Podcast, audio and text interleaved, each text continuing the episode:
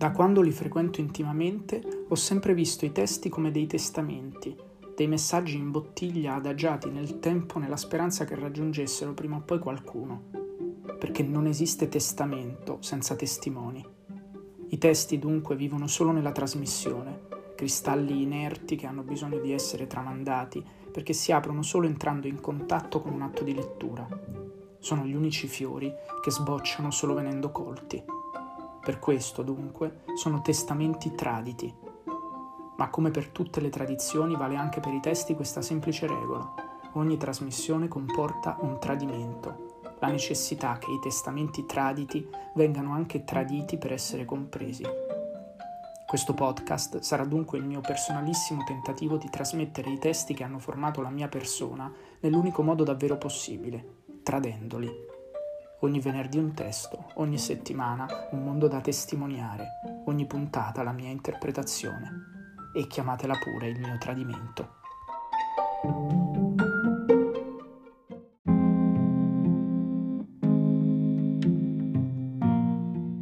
Puntata numero 5. La scrittura e il tradimento. Tutto sta quando raccontiamo, quando ci raccontiamo nelle parole che scegliamo per descrivere altre parole, quelle che sono diventate per noi che scriviamo o che devono diventare per quelli che leggono oggetti e fatti concreti, realistici quando non reali, quelle parole che ci hanno definito e che hanno delimitato il mondo in cui abbiamo vissuto. Se c'è dunque una ragione definitiva che rende la letteratura necessaria alla vita, quella ragione risiede nella loro sostanza comune, che è fatta appunto di parole.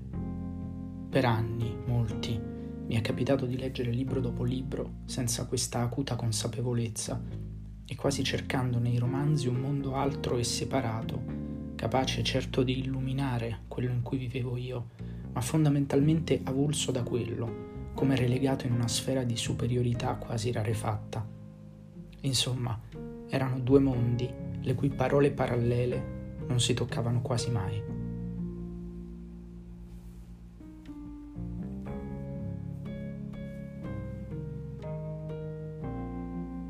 Poi, un giorno, mi è capitato tra le mani, sapete quella sensazione che spinge magneticamente le vostre mani verso un particolare volume? Il posto di Annie Ernaux, un libro che si apre in esergo con questa citazione di Jean Genet.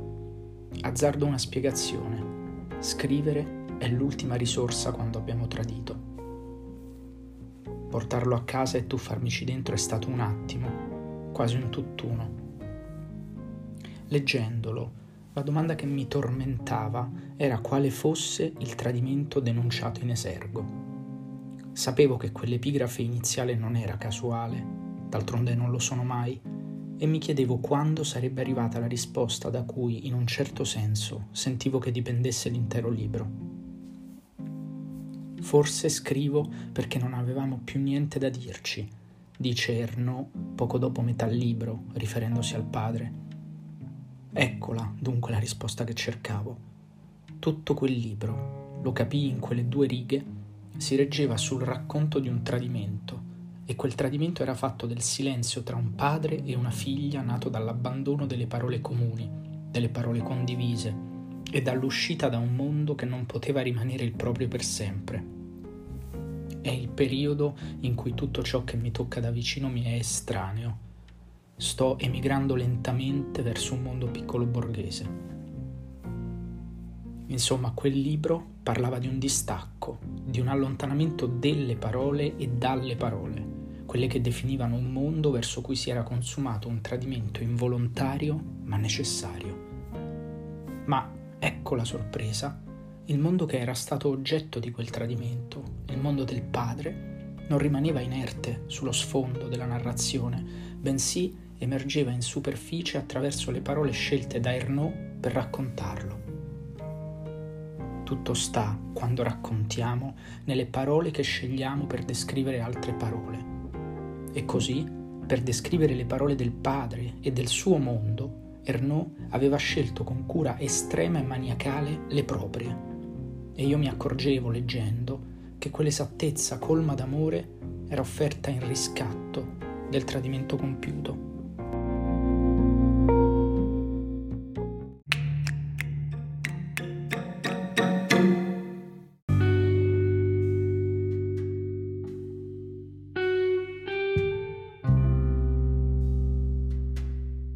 Per riferire di una vita sottomessa alla necessità, non ho il diritto di prendere il partito dell'arte.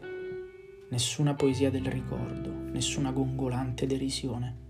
La scrittura piatta mi viene naturale, la stessa che utilizzavo un tempo scrivendo ai miei per dare le notizie essenziali. Ernaud era lapidaria. Il romanzo è impossibile, la poesia è impossibile L'arte è impossibile, è impossibile tutto ciò che somministri al lettore parole in qualche modo alterate o artificiali nel tentativo di appassionare o commuovere. Solo una scrittura piatta è possibile. Inizialmente, a una prima lettura, non mi ero fermato a riflettere sulla quantità di significati che questo unico aggettivo conteneva piatta perché priva di volute stilistiche, certo, ed era la cosa che più saltava all'occhio tra le righe asciutte del testo. Ma nella sua piattezza c'era anche la dote essenziale di sapersi adagiare sulle cose raccontate, conformandosi in modo duttile alla loro superficie e ai loro confini e rivestendole con esattezza. Piatta come l'acqua in stato di quiete, perché solo quando è placida mostra il fondo piatta ma tagliente come la lama di un coltello, di un bisturi con il quale Ernaud, e lo fa in ogni suo libro, incide la pagina per scoprirvi al di sotto la propria carne viva. Non ho mai davvero capito se per lei le parole siano strumenti di ricerca, tagli e fessure appunto da cui intravedere la carne della vita, o siano invece esse stesse il risultato di quella ricerca operata dal taglio della lama della memoria ciò che rimane dopo una sfrondatura impietosa. Ma qualsiasi cosa siano, e forse proprio per questa loro natura bifronte, esse stanno sempre al centro, insieme ai fatti che si trascinano dietro.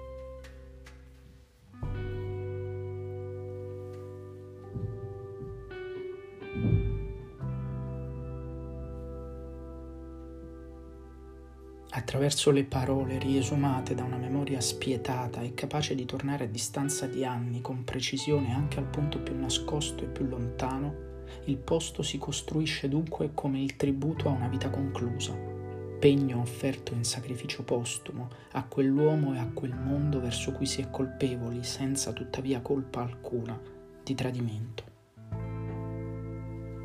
In questo senso si tratta di un libro che colma una distanza, che tenta di essere il trade union assente per una vita intera, l'ultimo ponte rimasto tra la sponda della propria infanzia e del mondo dei padri e quella della propria vita adulta e del mondo in cui, nonostante tutto, non si smette di essere figli.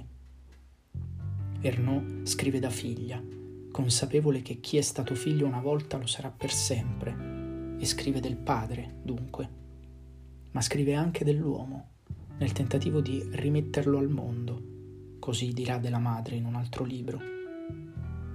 Quest'opera, come ogni sua opera, è un personale tentativo di instaurare un dialogo con una figura rimasta indietro nel tempo e nella vita, il tentativo di dare finalmente voce al silenzio che si è depositato col tempo.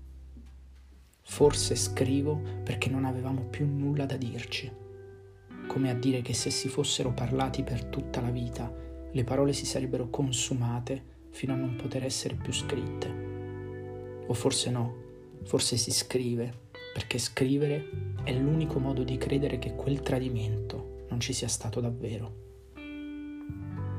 Ma una cosa è certa, se quel tradimento si è consumato, Ernaud non ce lo nasconde, perché la salvezza, l'unica possibile, non è nell'oblio ma nella memoria, e nella memoria c'è anche l'espiazione della comprensione. Al termine del libro Ernaud scrive Ho finito di riportare alla luce l'eredità che quando sono entrata nel mondo borghese e colto avevo dovuto posare sulla soglia. Ho finito. Intravedete qui la precisione estrema, apparentemente semplice, che caratterizza la sua scrittura. Ho finito come si finisce un lavoro. Ereditare è un lavoro, è in francese un travail, un travaglio, una fatica. Ed è un nodo ogni suo libro, lungo le cui pagine costantemente si percepisce il movimento che tira i fili e li intreccia, finalmente saldandoli, col sollievo di chi sa che quei due mondi e quelle due sponde hanno convissuto lì, su quelle pagine, che sono il diario di una memoria umiliata, la sola capace di santificare i ricordi.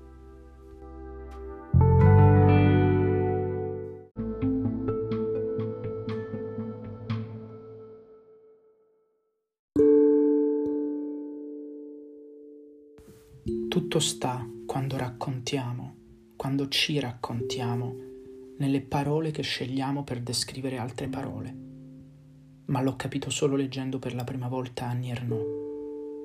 Il posto è stato per me l'incontro con una concezione della letteratura e della lettura che non credevo possibile. La rivelazione di cosa significhi davvero raccontarsi, spogliandosi di fronte al lettore sconosciuto senza alcun pudore. Non c'è parola nei libri di Arnaud che non significhi esattamente ciò che è.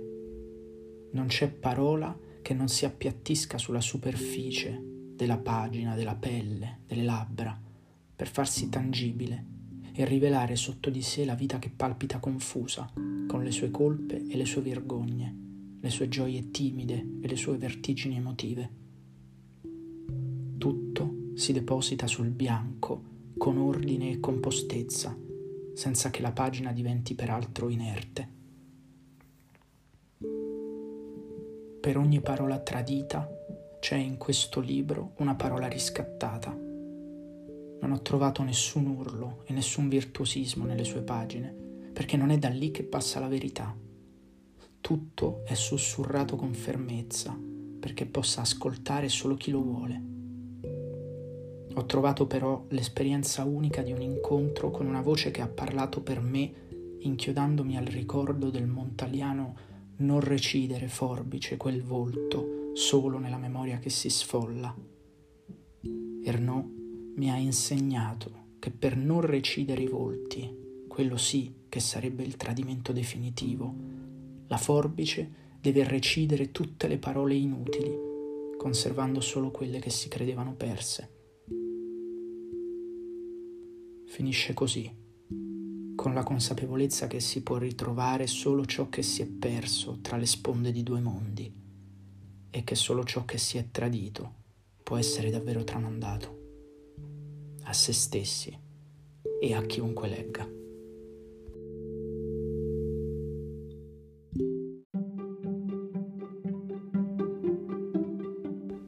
Avete ascoltato La scrittura e il tradimento la quinta puntata del podcast Testamenti Traditi, scritto, raccontato e prodotto da Luca Granato, che poi sarei io.